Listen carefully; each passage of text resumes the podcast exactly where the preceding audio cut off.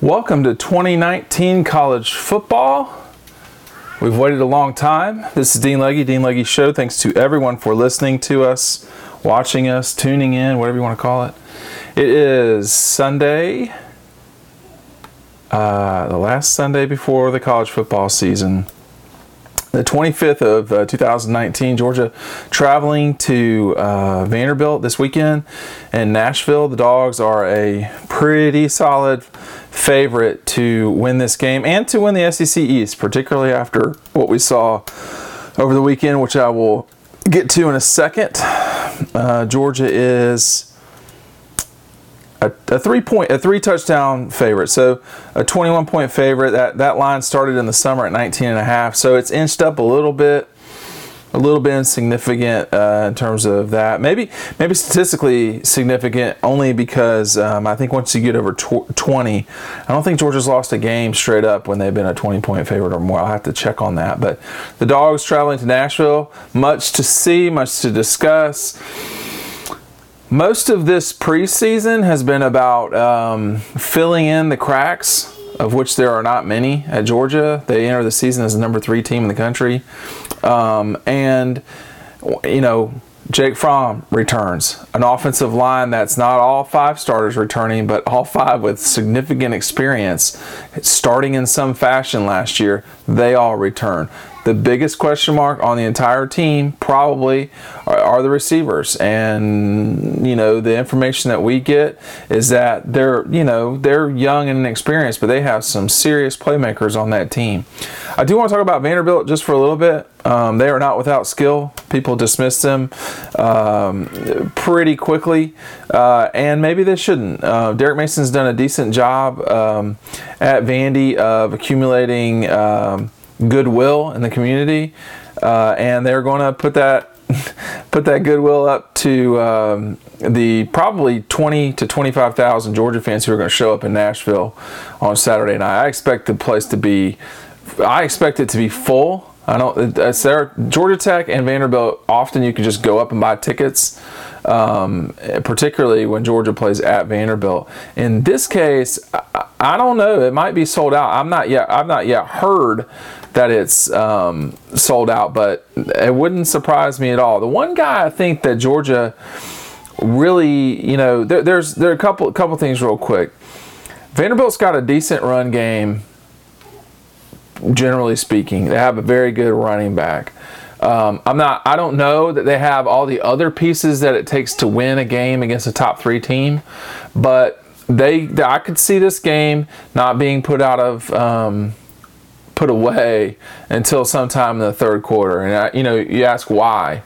Well, I mean, Georgia, you know, they're not superhuman. You are playing on the road. You are playing a conference game on the road, and it's the first game of the season. If we learned anything from the debacle that was the Florida Miami game, I mean, and that was really bad if you learn anything, it was that you know teams are going to be sloppy. Now here I'll start with the Florida rant. I might, I might talk about the Gators more than I talk about Vanderbilt. That was really not impressive, and you can only go so far as far as saying, "Hey, it's the first game of the season," or you know all this stuff. You know the ten sacks were impressive the pen, the personal the personal fouls for hit late hits out of bounds. That can't happen. It just can't happen. The the pass interferences to extend a game you should have won three or four minutes ago. That can't happen. There's there there was so much bad in that game from Florida, from Vander from uh, Miami. I think the biggest bad, and people are not necessarily overlooking this, but I think of the pantheon of bad the to only have about 50 rushing yards at Florida, I mean, that just can't be their philosophy or their. I mean, this is Dan Mullen. He wants to run the ball. Everyone wants to run the ball. They narrowly escaped with that game, Florida. And that, what happens is fans tell themselves, you got to win games like that. You know, yeah, you do. You get you got to win, but that is the only piece of data that we have It looks bad. I mean, it looks bad. And Miami nearly won that game. A, a, a, program that just went through coaching transition, just had a starting quarterback. Uh, uh that's a freshman, never played college football before. Uh, an offensive line that could barely keep up with anything, and and and and was had penalties beyond belief.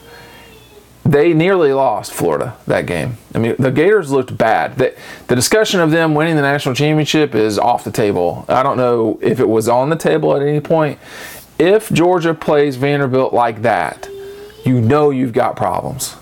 You know you've got problems. I mean, Miami is better than Vanderbilt, but that was rough. And I remember watching it at the time thinking, am I being too critical here of, of, the Gators? I mean, this is the first game of the season. You go through the litany of, of issues.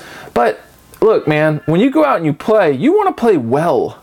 Sometimes if you play well and you lose, although you don't want to lose, the problems don't seem as significant necessarily as what you saw the other night. I mean, that was a shit show. That was a bad performance completely by the Gators. By the Gators more than Miami. I mean, Miami, you sort of expected it. You know, the Gators, no. I mean, it, it was not good. And so, what do I think the difference will be, you know, it had Alabama played that game or had Georgia played against Miami. I think for those two teams, and I'm, I'm not going to say Clemson yet because of what I'm specifically going to say about Alabama Georgia. Georgia and Alabama would stay on schedule so much because they would have the capability of getting three or four yards on first down with the run game. Florida couldn't even do that. I mean, they, they couldn't do that at all. Um, and I, I, just I thought it looked bad. It looked not good, and it looked like that the only way that they could win the East would be a, just a stunning upset in Jacksonville, and a you know, and then they'd have to, to keep a clean sheet the rest of the way. I don't think they're going to beat South Carolina and Columbia. I'm not sure they're going to beat Missouri. I think they will beat Kentucky, but I want to see it. Uh, it, it, that was that that took me backwards pretty significantly. And a lot of people really are, are killing Felipe Franks. My big thing with him is please quit. Just don't talk to fans. Don't.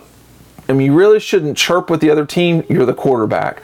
You definitely should not be talking to fans. That should just not happen in college athletics. You know, it just you have to learn how to ignore people and it's not easy when you're 20 21 years old but we're we're several years into it here. And if you don't get it in the first six games that you play you should know by the time you're you know 36 games into your college career whatever it is. But that's dan mullen's problem. Um, I, I, was unimpressed at the time and I, I didn't want to overdo it but the, the more i think about it and the more i watched it i was like you know miami should win this game and they, they didn't but they might in the future. So that was something to watch. So for Georgia, they're going to be going up against a Vanderbilt team that, you know, last year was not unbelievable in, in, in many ways in certain things. So they averaged 28 and a half points a game. That's not that bad. 200, uh, 168 yards rushing. Again, not bad. 244 yards passing for 411 yards of total offense. I mean, that that works. That's not the end of the world at all. Um, that's about I mean, that's better performance in South than Tennessee. It's in the ballpark of South Carolina. It's better than Kentucky did last year. It's in the ballpark of the Gators. Uh, it's better than what Auburn had. So Vanderbilt's offense last year was solid. Their defense was one of the best defenses in terms of points per game allowed that Georgia faced. So, uh, so excuse me, I, I, I, misspoke there. Their their their um, their defense was average. I don't know why I said that. I was looking at Notre Dame. Notre Dame's defense was very solid last year. Uh, Vanderbilt allowed almost four touchdowns a game last year. Here's where Vandy's going to run into some trouble. There's a lot. There's a lot of things that do jump out when you're Vanderbilt. Their offensive statistics are really not that bad. Last year they allowed 195 yards on the ground rushing. That is one of the worst that. Um, you know Georgia faces coming into this year who they played last year. The other the other one that was just as bad when these two are the worst two are South Carolina. So South Carolina and Vandy both allowed 195 yards on the ground last year. For you know as a as a you know what is good LSU uh, uh, Alabama allowed 121 on the ground, if my math is right, and Georgia allowed 134. So that's more in line with what you want. So Vanderbilt will have to deal with the dogs, and a, a defense that is coming back that is solid, uh, perhaps without superstars right now, but a, a defense that only allowed uh, 180 yards passing They'll have to replace DeAndre Baker, but the bulk of the secondary comes back. Total defense, Georgia was, was the best of the group that they played, better than Alabama's, at 314 yards a game. So Vanderbilt was one of the teams last season that did allow more than 400 yards of total offense, uh, excuse me, total defense. That the, the opposition had almost 440 yards against them uh, last year. And then obviously Georgia with 48% on third down. Turnover margin for the Dogs could be better. Vanderbilt was actually not that bad at that last year. So those are some trends to watch. We will see. Again, Georgia as a as a nearly three point uh, three touchdown favorite, uh, a significant statistical mark because Georgia has not lost game like that. I would have to go back and look. I don't think they've lost it uh, since statistics have been kept. Um, uh, you know, probably uh, even 1994 Vanderbilt. I don't think Georgia was that significant of a favorite. I do want to transition real quick. I spent the weekend. Um, I spent the weekend in Washington, D.C., and then in Columbia, South Carolina. So if I look exhausted, uh, that's because I am. I do want to. I, I, I watched Jordan Burch today on Sunday, um, and I, yesterday I watched Mekhail Sherman. Both of those guys have some very serious bodies that you would not be interested in confronting in your front seven if you were an offense. You can see how, particularly if Georgia, Georgia signs Burch, you can see how this crest of talent is continuing to grow for Georgia. Um, the likelihood that they sign both, I mean, Burch certainly, I mean, excuse me, um, Sherman certainly is going to Georgia. Uh, and after spending time with his family this weekend, I mean, they're completely sold. And, and you, you are going to want to see and read the story of Mekhail Sherman's mother, which will be out on Dawg Post here soon. We've got several things coming out. What we are hearing is coming out soon.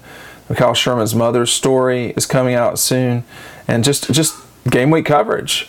But the Sherman, you know, Mekhail's mother's story is I mean, tragic in many ways and shows the plight of, of humans in, Amer- in places other than America. It's a, it's a sad story in many ways, but she's a fighter and her son, um, her son came back from an ACL injury. This was his first game since, um, since injuring it last, I think it was September.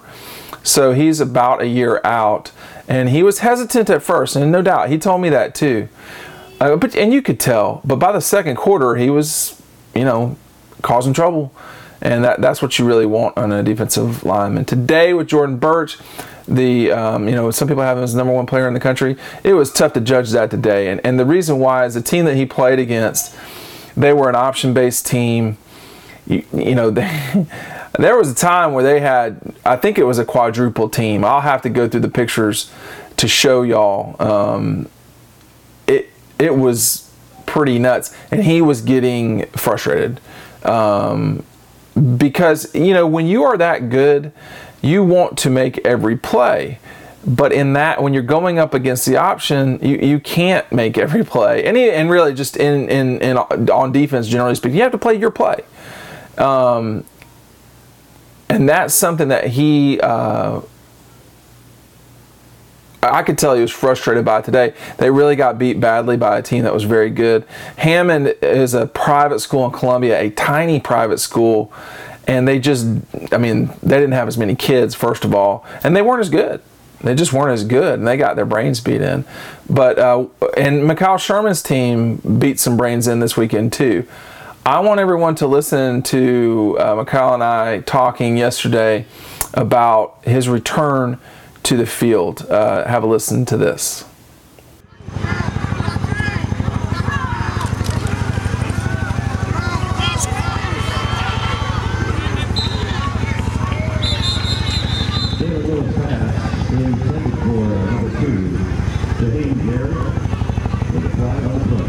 I mean, I've been doing this all summer for real. You know, going against my own teammates in controlled practices. This this today was my first uncontrolled practice per se, uncontrolled environment in the game. So you know, I was trying to go full out, and I was trying to go full out, but the back of my mind is being precautious. You know, um, Coach Mike Ward this this said one thing to me. He said he gave me a little. Um, a saying, I should say. Um, said, you know what happens to a 1976 um, Shelby Chevrolet after not driving in 10 years? Like what happened? He said it jerks a little bit. It gets to revving up. I said that was that's what happened today. You know, I felt a little bit better about myself because that was the truth. You know, but all in all, I'm, I'm my hardest critic sometimes. So I did feel kind of down. However, when Mike, Coach Mike was said that to me, you know, I look at the optimistic side, a half glass full type thing. Go, go through that for me real quick because you knew what was coming. Yes. So uh, we do a fantastic job um, during practice. Coach Dino, Coach Russian, Coach Mike Ward, Coach Gillespie, they do a fantastic job, you know, making us watch film. And even if we don't watch film, they make film happen in practice. You know what I mean? We go through plays and practice. They tell us what to do. So basically, you know, if you listen to the coaches, you'd be pretty successful in our defense because, you know, you had the right technique and listening and watching out for keys. And now, Mike, Coach Mike Ward do a fantastic job with the defensive line cut-ups. And that's one of the things I've been watching. And um, so that that same exact play when he H the wide receiver motions back to that H back and um, the, run, the quarterback is in the shotgun shotgun formation. I realized it's going to be a counter. I mean, not, not shotgun, single back formation. I realized it's going to be a counter because that's the only time they run it. So he had a little fake boot, and that was his first read on when he played last game. That was his first read was to thump that off to that person. So knowing I can't really just vote for the quarterback because I'd rather not have a sack. Or I'd rather, you know, a sack would be nice, but I'd rather have to eliminate this guy and force incompletion. But if he do get closer to me, that's why I throw away that guy and gets a sack. You know, I had to play my technique. I can't get greedy with this thing, you know what I mean? I gotta let my teammates eat and I gotta let, you know, the game work.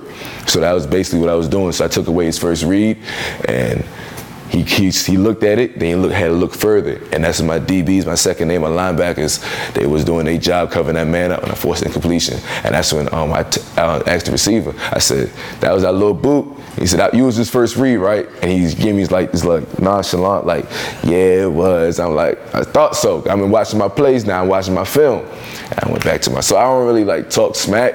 I just like give it to you how it is. But you knew, but you knew that you knew. Yeah. So Sherman, uh, Sherman is one of a slew of players committed to Georgia. You also had Kendall Milton playing. Man, he looked good. Um, he looked really good. Uh, and it's just the accumulation of talent that this Georgia program believes in. That is their philosophy, and it works. Um, it's something that I've believed in since I played college sports. Um, it's something that you have to have. Now, you have to develop guys, no doubt, but you can't develop what you don't have. And it, it was, it is, it is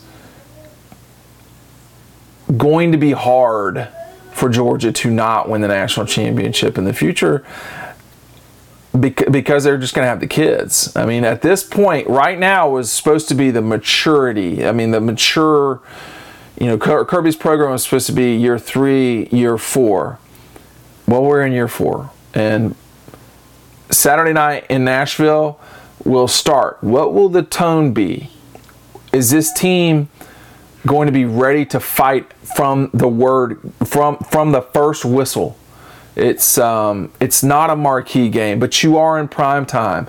Who's going to throw the first punch? What will Swift look like?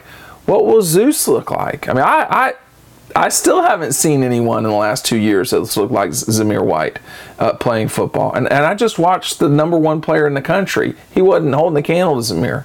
What's he look like now after two ACLs? And, and just the perseverance of the kid. So I am extremely curious to watch this team. This is a game that, you know, the likelihood that they lose is extremely low, but it's a road conference game. You know, I'm not expecting them to be perfect. Um, I'm not expecting that, but I am expecting them to stay on schedule, something that Florida could not do. And I think that, you know, if you are Georgia, you go into the game Saturday night sending a mes- message a message to your foes and to yourself. You say, hey, we're here to win the national championship, period. We might lose the game, we might not, but we are coming to win the national championship. That's the point. They need to send that message Saturday night. Thanks for listening to the Dean Legge Show. As always, uh, riding home tomorrow with Dylan Weber. We'll have Matt DeBerry on soon. Uh, go, we will see you on the, on the website, dawgpost.com. We will see you there.